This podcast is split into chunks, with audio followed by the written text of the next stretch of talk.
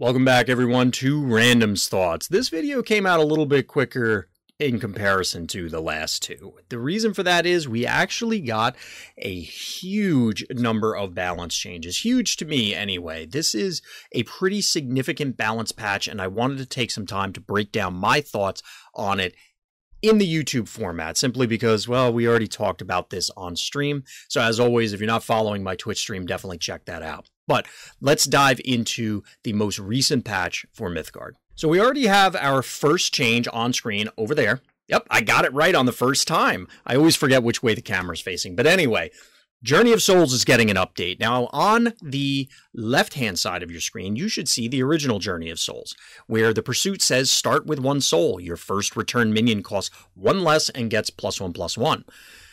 On the other side, you should see the updated Journey of Souls. Well, you'll notice that it starts with two souls. This is pretty significant. Now, I've been a fan of Journey of Souls, but according to the official patch notes, this this particular path has not been performing up to snuff, at least not comparatively, as far as the rhinos are concerned. Now, as I mentioned, I was kind of high on this even post expansion comparatively. Now, we have to take that within the context and the scope of, well, the Rebellion Safe House and the Alliance Command Center. Those are pretty strong paths. However, I like Journey and the idea of Journey, and this is pretty significant. And the first thing that came to mind actually was Daring Trapezist when I saw this, because now you're Daring Trapezist on two, removes a guy, and then immediately comes back. Now, since you are going second, maybe that's going to end up being too slow, but you could put in some serious work with this. And the juggle to now ensure that your first minion that's reanimated or returned is something more relevant than a random one drop is going to be an interesting dance. I'm anxious to see where this goes. I like it.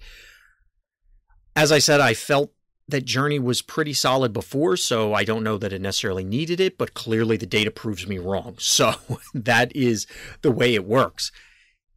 As a I don't know, I'm I'm dancing a number of thoughts in my head between the trapezist and a number of other cards. Can you make, you know, I'll run out my believer on one. So now it comes back and it's cheaper and it's bigger. And, you know, they, there are a lot of scenarios, but as I said, red orange was the first thing that came to mind. I expect to try out Journey a lot myself. We'll have to see how popular it is on the ladder and in tournaments going forward. Now, Adorner Fertility is not something that I expected to be buffed, partially because I forgot the card existed. So you'll see that it's a little bit different. I don't have the side by side set up as I did previously or for the other cards that you will see momentarily because for some reason Mythgard Hub just did not want to cough up a picture. So and I don't have the uh the prestige version of this card. So we're stuck with the regular. Anyway, to the actual buffs on this, it went from a 1 2 to a 1 3. Now, the patch notes by the Rhinos indicate that it's a very delicate thing balancing mythics, especially early game mythics. And I can certainly understand why it can introduce a lot of variance where if the adorner is over the top or any cheap mythic is over the top, then it suddenly takes over a game too early and on a very random basis, which is a huge feel bad because it's a one of in the deck.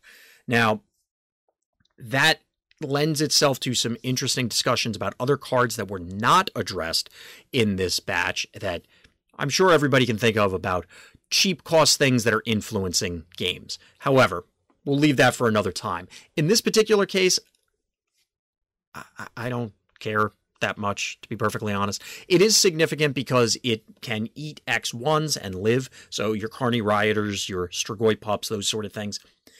This will block them, live to tell the tale. You can also force your opponent to run their X2 in with help thereby either investing a card or taking a turn away. So if they infuse that Carney Rioter, you've taken up their entire turn one and turn two and negated it. Seems okay. I don't know. I'm not super enthusiastic about running this yet. Maybe there's something there. I guess everyone who's running Victor's Podium is now super thrilled. This one kind of goes in the, the bucket of, okay, fine. So the next card is one that I've mentioned on multiple occasions feels like it dropped off the face of the earth for I don't know what reason. But Tufaka in the recent Open actually, I guess, repopularized this, and it's now showing up with more regularity. Now, it didn't disappear entirely, of course, but I definitely saw less Automagic Artilleries running around the ladder.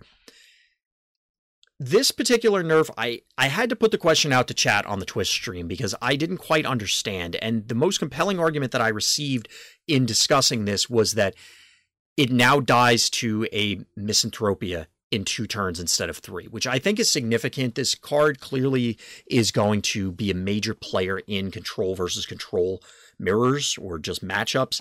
And the fact that your misanthropia now gets it, you only get tagged once with this particular card, is kind of a big deal. Outside of that, obviously, it doesn't matter. You know, well, I take that back. It matters, but it's not a significant change because you're still going to realistically have to run in multiple minions or multiple other things to address it. However, the misanthropia change, or if you corrode equipment it, same sort of thing to get Blight 3. That is kind of a big deal, so shout out to chat for pointing that out because I definitely missed that one. For my part, I've been banning in tournaments the yellow green decks or failing that yellow decks but often it was yellow green. I was able to eliminate this. Or, as mentioned, it just wasn't showing up a lot. So I haven't had to deal with it. So the particular interaction there didn't quite come to mind immediately. So thanks, chat. I do think this is a pretty good change. It does make sense in that capacity. So overall, we'll we'll go with it. Our next card, however, is much more of a head scratcher. I went through the, the notes to try and figure out, well, why did Battle Ball Kicker get a buff, of all things? And I'm going to read the patch notes. This is from the notes on Reddit. Well, they're not patch notes, they are preliminary patch notes. And we're looking for Battle Ball Kicker, and here we go. Battle Ball Kicker has been training really hard for the next Pantheon games and has gotten a bit better at precise ball placement.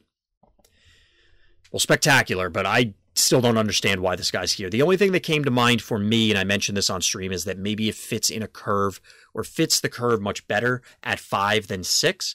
There aren't a whole lot of fives that you want. You have Kaveh, who we'll talk about later. You have Marty Core. You have Sariel. You have a few other orange five drops, but I don't know that I'm super excited to play Battle Ball Kicker. Being stunned is pretty pretty big deal, and randomly stunning, well, not randomly, but unexpectedly stunning something out of hand could turn the tide for sure. So it's going to be interesting to see where this plays in or if it does. A buff to a card like this, I'm actually okay with in general, even though, as I mentioned, it's kind of a figurative head scratcher. The reason for that is some of these cards, it's not an enormous buff. It's not suddenly just awakening and stunning something. It's not humongous stats. It's not a game breaking effect immediately. You know, you have to put in some work to make it relevant. But I think this is a worthwhile buff to cards like this to just kind of get them there. If this suddenly makes Battle Ball Kicker playable, great. I'm just not seeing it immediately, and I'm willing to be wrong and would happy to be wrong there where this thing suddenly starts showing up. As I mentioned, it may just fill out curves, which would probably be sufficient, as we've gotten a few different orange buffs that maybe will help get that archetype together. So the next one up is Cradle of Life. Now, personally, I am offended by this change.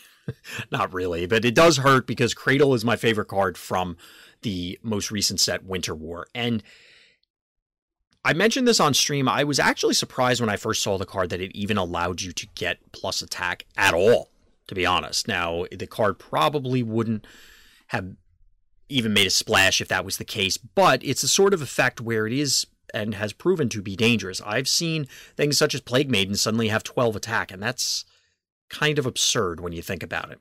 Now, the fact that it's going to one as opposed to two feels as though it's a little much. There maybe could have been either that interim step of two or giving it something else so it's plus one plus O overrun and X, maybe. This feels a little heavy handed. It's feels like it's going to relegate Cradle to dedicated Cradle decks, which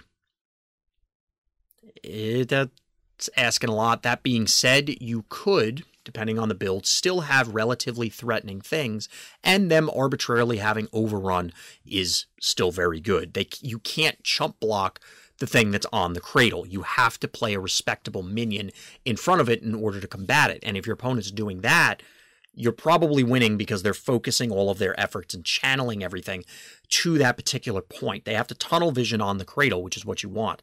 Then your mend not only grows your guy, it heals your guy. You get all the, the benefits that go along with a cradle deck. So, do I think it's going to drop off the face of the earth? No. Do I think it's going to take a significant hit? Probably. I think it's still playable because it's an if you can make a yellow based enchantment deck so that you can run rainbow, it's a free drawable heal. And as we'll see in conjunction with other nerfs, healing kind of took a hit to some extent. So I still like Cradle. It's obviously a nerf. I think we'll still see some Cradle, but it it's definitely going to be a bit harder. So this next card that got a buff actually made me sigh deeply inside.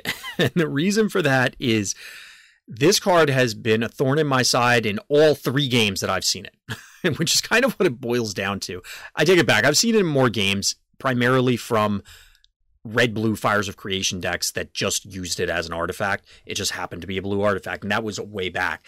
More recently, I've seen it from Valkyrie decks, other blue aggressive decks, and it was very annoying because you just can't kill those things. And the builds that I was running against those Valkyrie decks required combat. And guess what? I just guessed wrong every time. So I think that this is it's more irritating to me than the yellow snake artifact. The yellow snake artifact can certainly eliminate your guys given enough time and if you're that unlucky but you don't have to interact with it. You could avoid it and also guess correctly. This, you can't get away from dealing with their minions. So it's definitely very frustrating where every minion that this activates on, and now it's going to activate on four instead of three, of course, barring forgelings or something coming in, or you tagging it, obviously. It, it's going to force you to interact with those minions and you can't get away from it. You're, you're just going to have to eat it. And now they're all X for ones. I don't know exactly where this is going to land. Given some other cards, I'm kind of want to look at a Valkyrie Undead build. See if there's some uh, it's not really aggressive, it's not really mid-range, it's it's kind of in between that you can pressure your opponent and then you beat up other minion based decks because you have things like this and your minions are bigger. This is interesting. We're going to have to see how this turns out. As I said, I'm personally frustrated with it, but I guess it's getting other cards that weren't in the limelight into the limelight, so that's always a good thing. So, speaking of the undead build, we have an update to Ghoul, which is actually a reversion to a previous version. I, I wasn't playing at that time, but this apparently was what Ghoul used to be. And I actually like it. So, A, it's a 2 3 for 2, so it can survive early combat with your opponents to attack things or force them, as we mentioned before. If they infuse, if they play another card, great. You traded one for two cards or one for a card in a turn you're gaining tempo there, you're gaining card advantage, seems happy. It also provides a important utility in screwing with everyone's favorite necromantic, among other things. Of course, you know, you have Raid the Tomb and other cards that care about what's in your boneyard. I think Ghoul is a very cool way to introduce ways to impact, ways to influence those particular strategies that were not you know they they weren't they weren't impossible or it wasn't an impossible task, but there weren't a ton of ways to do it. So this is kind of cool. It's also an undead, as I mentioned. So now I'm looking at blue orange undead. I don't know if that's really going to be a thing. It probably is not, but it is an early game undead to help fill out the curve in an early game deck. Now that it's a lower gem requirement that doesn't really have a lot of things. Basically, you just want things to play ahead of Valor Smith. But we'll talk about that later. For Ghoul, I think this is actually pretty interesting, and I think I, I expect to see this showing up now. Whereas before, the double gem was just crushing it. I I think this actually has a chance to hit at the table. So next up is Hulken Assembly Line, which was one of my favorite cards from the most recent set as soon as we saw it. It also simultaneously is one of my most hated cards from the new set, and therefore I'm kind of happy with the changes that were made. And I agree with the notes that the Rhinos had put out on Reddit. The loss of the Sunrise energy gain should not negatively impact this so much so that it's going to no longer see play. It still has the potential to make multiple enormous minions. It also has the potential to just help you stabilize. It's just not going to stabilize quite as easily, so you can't spam the Hulkens all day, all long because you need to continue investing cards, which I think is a fair trade off. Now, that being said, there are a few cards that got updates that screw with FOC decks and mess with your artifacts. So this is an interesting trade-off that they're they're kind of double doubling down on the artifact nerfs, the artifact fires of creation general strategy nerfs. So I'm interested to see where this goes. I fully expect there's going to be more Hulken assembly lines. Look, this thing is just really good. So the question is, how much of a hit did it take? And we'll have to see. Next up, we have Honed Edge, which is again a reversion to a previous iteration of the card. And I don't know. This is now a a blue weaker version of the new green winter war card. I feel as though it was better as the plus one plus two because getting the two health would allow you to survive certain combats, whereas now, well, you could still survive a combat, but it's just less likely. Clearly, you're pushing more damage. This is an aggressive card. Okay. We got an update. I, I don't know that this is really going to change anything. And the patch notes from the Rhino seem to indicate just as well. They don't expect it's going to make all that much of a difference. So, all right. You got a honed edge. In a similar vein, this is kind of an interesting change in that I'm not really sure that it needed it. Kaveh had a buff on his ultimate, which means that it now, instead of costing seven energy, costs six. Is that better? Of course. Was it needed? Uh, I don't know. I I think I can only recall a single game where that would have actually mattered, where someone had hit six energy or seven energy, would have activated the next turn, and then they could have activated it now because they had what they had. I don't know that it's really necessary. I sure it's a buff for rebels. In conjunction with another buff, you can kind of you know, read the bones and read the minds of the rhinos and that they want to push rebels a little bit more. They were a significant portion of the set, so I could certainly understand that if they didn't get the play that the rhinos were hoping for, expecting, that you buff a card here, buff a card there to try and push the archetype a little bit more. In this particular case, okay, it's fine. There are other ultimates that are similar power level, I think, at this cost. So, for example, Xolia, if you get six, you could obviously just end the game on the spot with this one as opposed to Xolia taking time. There are other ones that cost six. It's it's basically if you get to this, the game should end in your favor, is the way I'm looking at it. And I think that's acceptable. We'll go with it. There, I don't see a problem with this change. It's just I wasn't expecting it to come.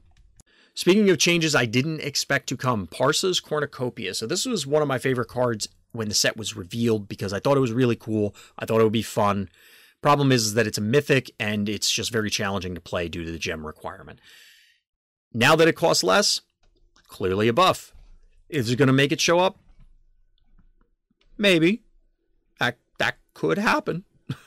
I'm hoping it does. I'm hoping it does. But making the cards ephemeral is relevant if we are talking about journey or we're talking about enchantments that care or we're talking about a number of different things it it's a drawback to be ephemeral having that extra card is still fine i just don't know the gem requirement's still there and that's the part that's concerning we'll have to see if this can squeeze its way in orange has been taking a beating but as i mentioned at the topic is a journey maybe you play red orange more and you don't care about the ephemeral. Maybe you're just drawing a whole bunch of cards and it doesn't matter. You don't have to worry about reanimating your things, or maybe you don't want them to be because you want to reanimate specific things that died. We'll have to see. I do appreciate that this got buffed because I hope it sees more play. It's it, it's a fun card.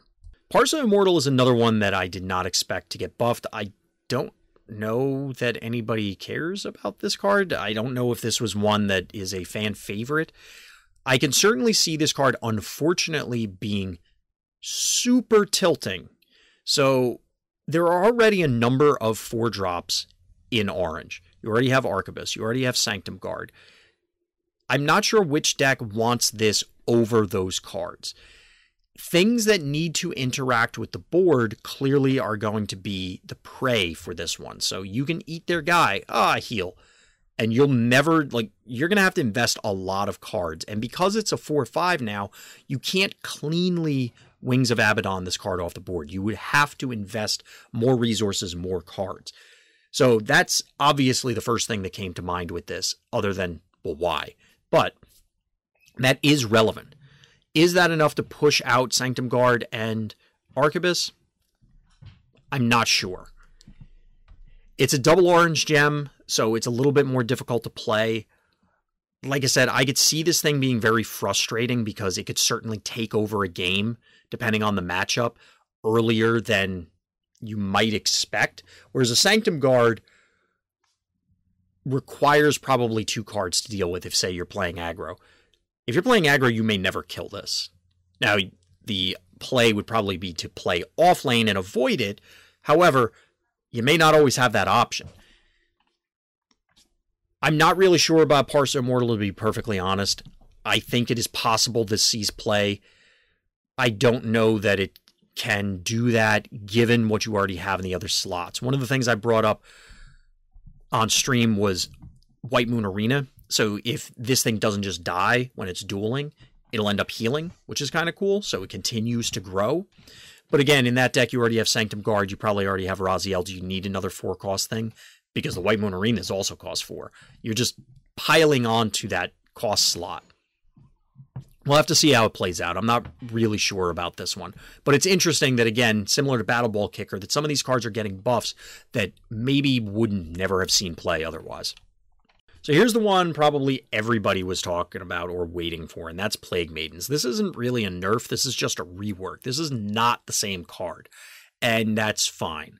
One of the things that came up in Discord was the obvious comparison to Zolia. Now, is this a better Zolia? Yeah, probably. Uh, I think that Zolia is still strong. I think that Zolia, given the plus three plus O effect, is important, but they uh, maybe it's not a better Zolia. It's just a an additional Zolia. So instead of getting additional misanthropias in the old version, which they effectively functioned as, now you're getting additional Zolias, which maybe is not a thing you want. The blight is fine. What I picture this playing as now is you'd still probably run it in yellow green. You drop it, you block, you kill their other guy across the board with the blight or weaken it. You block their other guy, you get a Troika sect to shut that thing down. That seems reasonable for a three drop. I think that's perfectly fine. The fact that it doesn't have regen is whatever, I guess, since it's lurker, you can still block and protect it to continue doing these things. Although I would imagine that you want the Troika Sect, so you want to get this thing killed. Now, the Troika Troikasek brings up something interesting because maybe green yellow spells is the way that this goes now because you're getting more free stuff. So you have this, you have your detained, you have other things to generate more spells for you, and then you just hit a critical mass and you can constantly media autocam. You can constantly keep their board shut down. It's interesting. I've talked also in the past about, well, at least on stream, about yellow purple mill, and you could splash green for this because there are you want to have things online so that your slant stones are active. And by online, I mean having their minions on the board, but you don't want to have them punching you. So getting extra Troika Sects could matter. Plus, it allows you to, you know, eliminate something if you needed to. And at the very least, stand in front. So I still think Plague Maidens is certainly playable. It's going to change a lot of things, and I'm very curious how the yellow green controls of the world are going to shape up, given that everybody was complaining about it, and now they have taken a few a few punches. So everybody was also asking for a Rebellion Safe House nerf, and ACC, I guess, to some extent. Well, here it is. Step one, potentially of several. So the patch notes do indicate that they're keeping an eye, they being the rhinos, on things to see how this particular nerf turns out. They don't want to be too heavy handed, which I can respect because I prefer an iterative approach. However, this particular one on here, I don't think really does anything. Yes, there are cards that will hit it. Axeman, the blue red Carney guy, laser grid. I don't know. It runs into the yellow artifact, the snake artifact now, and dies. Okay. Most of the time, this thing gets played on a body to buff it. Like that's what ends up happening. Or it just blocks something and then just they trade. I don't picture that the loss of the health on here is really going to make all that significant of a difference. I anticipate that there's going to be other changes that have to be made to Safe House if they see issues now because really the major thing with Safe House is the ability to draw so many cards and so easily as compared to ACC where there's you will hit a point in the game where ACC kind of naturally turns itself off. The safe house is constantly digging you out of trouble.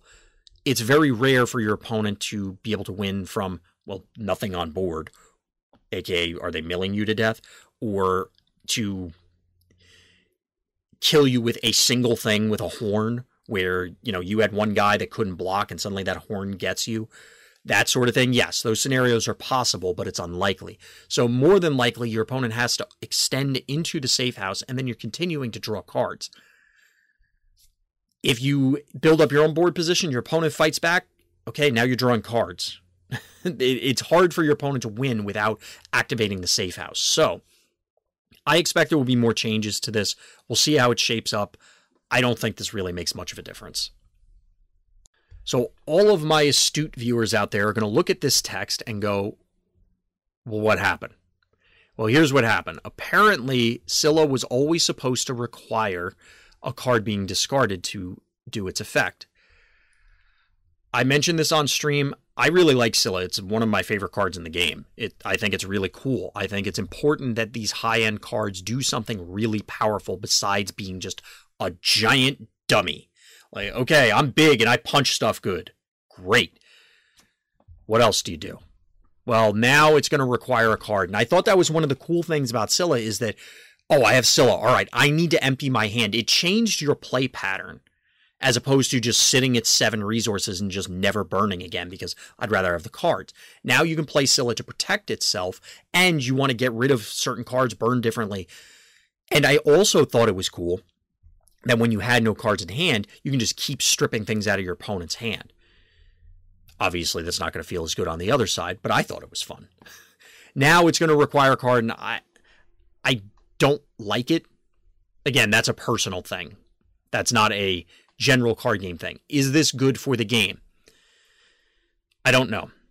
Obviously, it's a nerf to Scylla. Scylla is one of the, and we went through this debate on stream, one of the best high end minions. And I thought that was fine. I don't think it needed to be changed personally. However, like many other changes, even if I don't like them, I'm going to roll with them. And it is what it is. I think there are definitely arguments to support changing it. I just think it would have been fine as it is. That being said, Scylla is now going to cost your card each time you activate it, so better be prepared. So, Shaitan Pariah is something that I've literally never seen hit play. Now we might. It got a buff in two different places. It now has a bigger back end, with five instead of four health, which means again it passes the Wings of Abaddon test. It also no longer requires a utility action in order to take control of artifacts. So you could potentially steal multiple artifacts. This is part of a one-two punch against Fires of Creation. Well, maybe more punches if you count the nerfs to things like Hulken. I don't know if this really is going to matter all that much. I have not seen Fires of Creation or artifacts in general running amuck on the ladder. They were present in tournaments, but you'd have to assume that there would be enough FOCs in the general lineups that you would want to include this card and then have a separate or two separate other F, uh, anti FOC ca- cards in other decks in order to beat their Fires of Creation bill because they're going to see this and probably ban that deck if they're scared of it. Given that it's a mythic, they might even let you have it because what are the odds you're going to draw it? Until I see this thing hit play, and obviously the, the times when it's good, it's going to be really good, and the times when it's bad, it's going to be really bad. It might just be a touch too much in that vein. So most of my arguments that would be against this particular change are along the lines of hypotheticals and maybe this shouldn't happen and this is a philosophical argument. In practical scenarios, okay, you crush your FOC deck. Otherwise, it's just a 3 5 for 4, and who cares? So the next one up is Silat Elite, and this is a weird card because I've definitely looked at it pre-buff and tried to figure out could we use this? Is there a place that this can fit? And I'm not real clear on where it would have fit if it ever would. Now the new one is a more significant body. Being a 3-4 for 3 puts it in a different class. It it allows you to fight the breakpoint. So two to three is one an important breakpoint because a lot of things deal two. Well, now you can fight their two attack or excuse me, two health things, three health things. Forgive me, and you'll likely survive, and you'll be able to actually eat it as opposed to before it would take multiple attacks. Well, not really because you would have given it fragile. So I don't know it now can also kill five health things, which means that Kozinga is a notable one that you can now one for one trade with. Is this going to matter? Maybe. I'm not real sure. There have been a number of cards here that are getting buffed for orange, so this could be another slot filler in that they just didn't have a lot of threes. I'm not sure if that's actually true, but it does help fill out some of the gaps it's now I it seems as though the the one attack increase is making this much more respectable in my eyes than it was previously. I don't know if this is actually going to matter. We'll have to see how it goes, and I know I've said that before, but this is a tough one to evaluate simply because when was the last time you saw this thing hit play? Let's be real. Be honest with yourself. So it's going to be cool to see if this thing actually hits the table. I have a few orange ideas in mind. I'm going to see if this fits and see if it can fit in the curve. So this is a nerf that I feel a lot of people are either going to be okay with or we're pushing for, and I'll say I don't like it.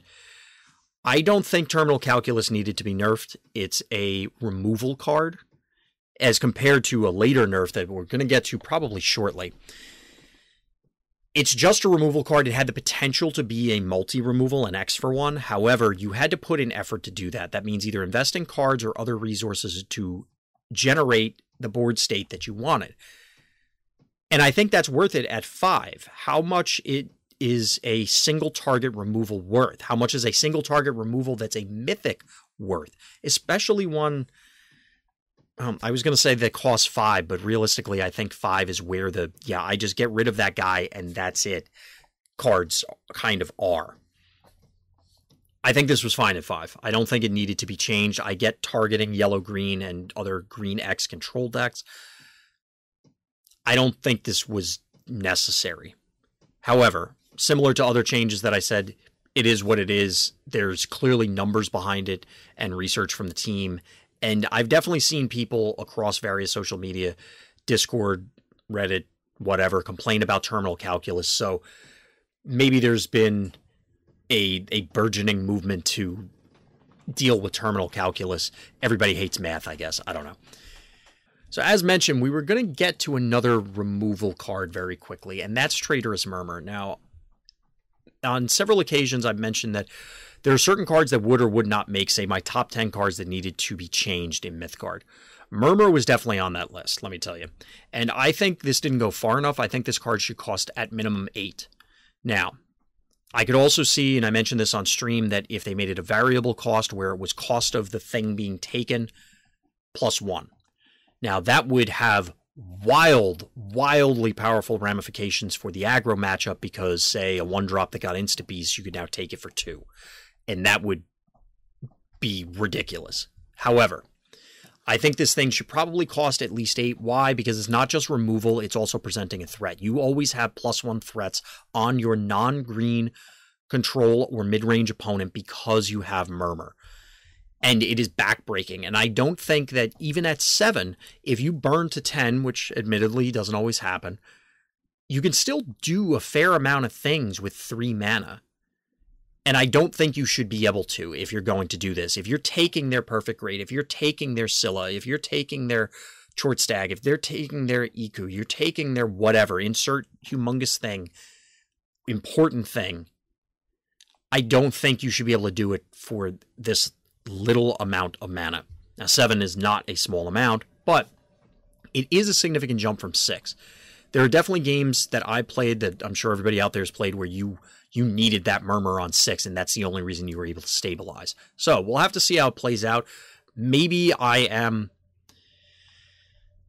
maybe I'm going overboard and this is fine at seven. I'm glad something was done about it, so I have to be happy about that for sure. I think they could have gone farther, as all the reasons that I just delineated, but again, we'll have to live with it, see how it plays out. This may end up being okay. So here's the other half of the path nerfs, new paths. This one's for Alliance Command Center. We go from a 1 2, it was a 2 1, then it was a 1 2, now it's a 1 1. This one actually is more significant to me than the Rebellion Safe House nerf, and here's why. Axeman kind of doesn't matter against the Safe House. Like, oh, you Axeman my token. Great, now I have nothing, and I'll draw cards because you changed the board parity. Axeman matters against this. The blue red Carney that we talked about before matters against this. And why does it matter? It's they could have gotten it before. You just erode and ping it. You just play the fragile enchantment and ping it. But now they don't have to. Now they do it with a single card. Yes, it still dies to Thunderclap, it still dies to Magnus, it dies to Ignition, it, all the things that got it before still get it, but now there are much more relevant things that target it, and it makes simple scenarios such as this. I'm an aggro player, I play Egg, I play Triforge Trooper. Now you can, and I play them next to each other because I want to protect my egg. Now you can Axeman the Triforge Trooper and punch the egg next turn. Now we can discuss whether that was an appropriate play to begin with, especially given the new nerf. But that's just to illustrate what's going on. Is it going to make a difference? I think it will have some impact. Obviously, it's a nerf. As mentioned, there are cards that will directly interact with this now that might not have otherwise. I also think aggro is in a rougher spot, but there are a bunch of control nerfs that just went through, so maybe this was necessary. Overall, I would rather that they didn't do this. Um, we could go way back to the 2 1 version and talk about how Axeman was viable there, but because it was a 2 attack, if you didn't answer it right away, now it's a 3 a 3 attack minion because of the focused.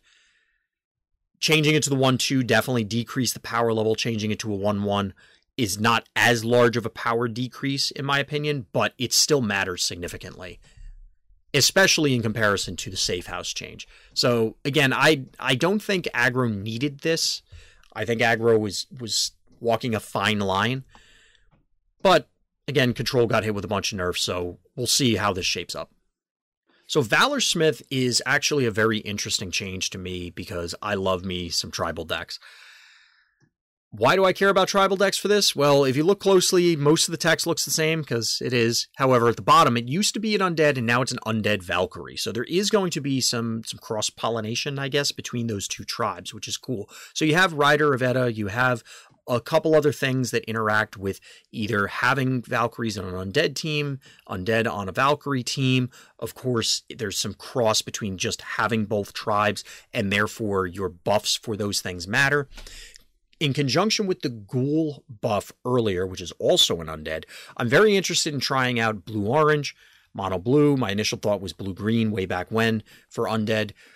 There might be something here the buff is not something to sneeze at if you can manage to land it on an undead, especially if this is forged. However, you're still asking a lot because the bodies among all of those tribes are not spectacular. You could always build something stronger with other faction combinations as far as an aggro deck goes. But maybe this is just a slightly slower but sturdier aggro deck. Therefore, you dodge removal from opposing decks because your guys are just bigger. You can't ignition a Valkyrie tough, at least not all that well, for example. In this case, if you were to give something plus two, plus one and armor, yeah, you're not ignitioning that thing to death. It's probably not going to work out well for you. Yes, you could technically do it at a certain point, but you get where I'm going.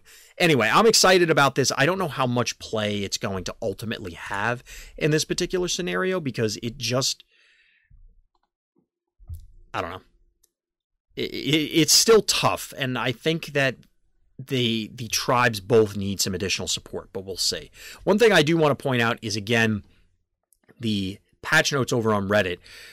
This is the actual note for the Valorsmith. Valorsmith has been moonlighting as a mechanic and has become good friends with the Valkyrie. Valkersmith confirmed. Crossed out.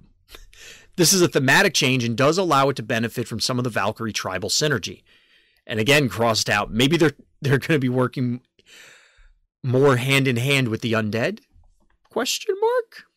We'll have to see. I I hope that there's something there. It does allow because of the cross pollination to fill in some gaps in both teams' curves. So we'll have to see. So Vibrant Quetzal's our next change, and this one also goes in the category of I'm not a huge fan. Now, I can certainly see that a 2 2 with Agile for 2 that gains you 3 life when it awakens is too much for a 2 drop. A lot of 2s in there.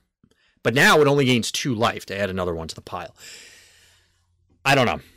I I've definitely won games simply because I drew a bunch of Quetzals against aggro or even other, say, a horn deck, All Father's Horn, and was able to put myself out of range because I landed some Quetzals. I can't recall exactly if the one life would have mattered or two life because I hit multiples or three life. You, you get where I'm going with it. I'm not sure it needed to be changed. Obviously, this was again targeted for Cradle and things like that. It's kind of tough. It, it's an aggro buff, incidentally, because now you're just gaining less life. It may not even get played. It may go back to, say, Venom Fang Mutant or something because the two life doesn't matter, or maybe doesn't matter. I think you still play this if you, you know, if you're looking for life gain, it's still a valuable card. Clearly, there's a numbers game behind the background that I'm going to trust the Rhinos on that this was an appropriate thing that, like, it needed to be done. I don't again, I I liked this card a lot. So from a personal perspective, I would have rather that it stayed the way it was. But if things need to be changed, they need to be changed. So I'll take their word on this one. So out of nowhere, we got a buff for Westingshire Vandals. Now I've definitely looked at this card, I'll admit, at different points in time because I said, hey, there's a lot of Fires of Creation decks running around. What can we do about it? The problem is the initial version is kind of hot trash. It's garbage. Now, the new version is actually bonkers, and it makes me wonder if you can ever play Fires of Creation because, now, ladder aside, this again goes back to the argument earlier when we were talking about the mythic, the orange mythic that messes with artifacts. You have to play this in the deck to begin with in Conquest. But because it's a different faction, maybe your orange X deck and your blue X deck now can both include this. And now you really put a hurt on opposing Fires of Creation. They can't ban them all. Alternatively, if there are ever sideboards, clearly this is going to be in there for any blue decks, and you should smash, I would expect, smash any Fires of Creation deck. The fact that it has Rush means that it's going to be very difficult to stop. It has Breach and Overrun, or excuse me, Overrun for the Breach it's just going to be very difficult. And I mentioned it on stream that there are certain breakpoints to me when you play against Fires of Creation. Past a certain point, they've stabilized, and there's probably nothing you can do. They have a whole bunch of artifacts. They're doing a whole bunch of things for free. They have a handful of forgelings that are enormous. They have a billion mana. They can do whatever the hell they want, and you're never getting to them.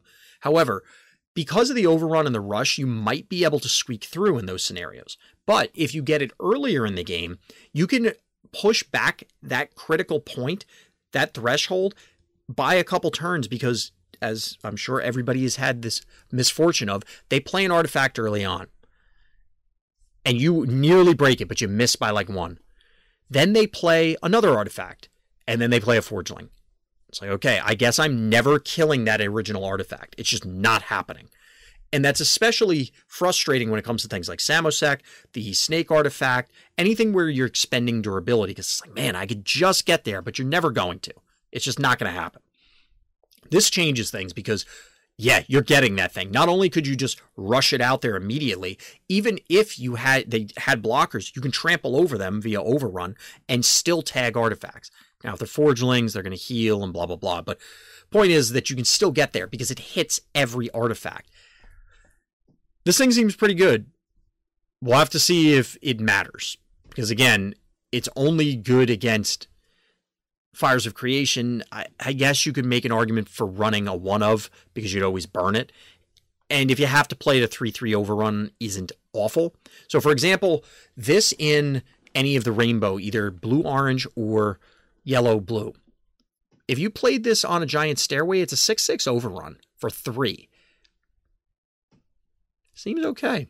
Normally, you got to pay a little bit extra for the Jotun. Got to pay a little bit extra. But in this case, a meager three. But we'll see how the Vandals turn out. So if I had to make a top 10 list of cards that needed or should or more accurately will be changed in Mythgard, this card would not have made the top 10 list. I did not in a million years expect that this was going to get buffed. And I think this is a really cool buff. In conjunction with Kaveh, we're again kind of reading the Rhino's mind in that they want to make Rebels more a thing. I've expressed my frustration with playing Rebels and I just can't get it to work. However, this is definitely pulling me back in. I want to play Rebels, I just haven't been successful to this point. This will help. This will help. Why does losing the gem matter? Well, it eases a lot of concerns. Now you could play, say, burn a purple on one so that you can play whatever. Turn two, you can play this. Oh, on turn three, you could burn another purple, probably the one that you got off of this, and then continue going by playing a two gem purple card. Or even late game, and this came up on stream, that if you tried to play the agitator plus, say, the insurrectionist on four, you had to have four orange gems available, which could be very clunky. Or you wouldn't play it on four, you played on turn five, but you needed four orange gems. It can be very clunky and very difficult to pull that off even if you're leaning heavily into orange, because you do need to burn for whatever your secondary color is. And a lot of the cards that you're splashing for are triple gem, Spirit Away, your perfect grades. Even if it's double gem like Kozinga, it still can be tough and trying to make these things happen on curve. Now it's way easier to play this thing and then utilize the extra cards to burn for the other color and not have to worry about, well, I have to burn orange or I'm not going to be able to play these things. Now you have a lot more flexibility. So this is really cool that this happened. I was surprised by it, but I expect there are going to be re- more rebels in our future. So that actually does it for all the balance changes. I told you there were a lot. I'm I got to get some water. I've been talking a lot on this recording and on stream. Just need need to hydrate a little bit. But overall, what are my thoughts? I think it's kind of a grab bag. There are definitely things that I don't think needed to be done that were done. There were things that I didn't expect to be done that were done. And there were things that I'm waiting for to be done that did happen or could have gone farther or whatever. Overall, I'm pretty positive about it. I think it's definitely going to shake things up.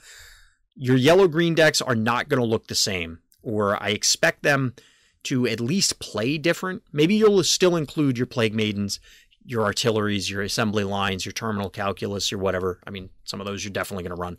But it's going to change a lot of matchups because you now don't need to worry about calc on five. It's on six. You don't have to worry about Hulken assembly lines gumming up the board, or at least not as easily. Those Quetzals aren't quite digging you out as easily. The same with Cradles. You're not just randomly turning one or zero attack minions into monsters. Scylla now requires a little bit more effort. There's a number of things that are are bringing things from the edge cases where it was either the insane highs or the insane lows and bringing them closer to the middle so that you have a more reasonable experience. I think overall there are a number of things that benefit aggro. Covered a few of them as we were talking about it. Despite the nerf, I think aggro comes out ahead. Most of these were, of course, nerfs to high end control decks, really dirtily controlled decks, late game control decks. There's some interesting orange buffs that come around in the middle game, which makes things interesting. You still have the somewhat perennial issue of believer against orange decks, but you do have ways to manage it. And there are ways to really fight back against it. we'll see if they actually matter because it's still going to be tough. A believer could run amok. But you have some of these things that now come down as significantly larger threats compared to where they were, as well as opening up more opportunities when we're talking about things like Xerxes and Agitator. So there's a lot of different potential options now. In addition to you get to the weird things where you have ways to fight uh, fires of creation, and you also have a number of oddball strategies in the things like undead and Valkyries. Is that going to be a thing? Well, personally, I saw Death Maiden's Eyes showing up in Valkyrie decks before. I kind of expected to show up now. and it, since you can now, again, level out the curve a little bit with the undead, maybe it's a thing. We'll have to see. But in any case, overall, I do like the patch. I'm looking forward to how it's going to sh- shake things up. And I'm looking forward to playing more Mythgard, especially with these changes, which by the time this goes up, probably already going to be live. So, if you want to see me flail and have world class misplays, definitely check out my Twitch channel. Uh, you definitely want to subscribe. If you haven't already, I could definitely use some more subscribers. I want to get that custom URL. But I think that'll do it for this time. We'll probably have more to talk about the next time, as there may or may not be some additional changes, and we have some more events coming up. It sounds like there's going to be a regular tournament series, so I'm very excited about that outside of the opens, which is cool. So we'll close up shop there. As always, everybody, thank you for listening, thank you for watching, and Black Lives Matter.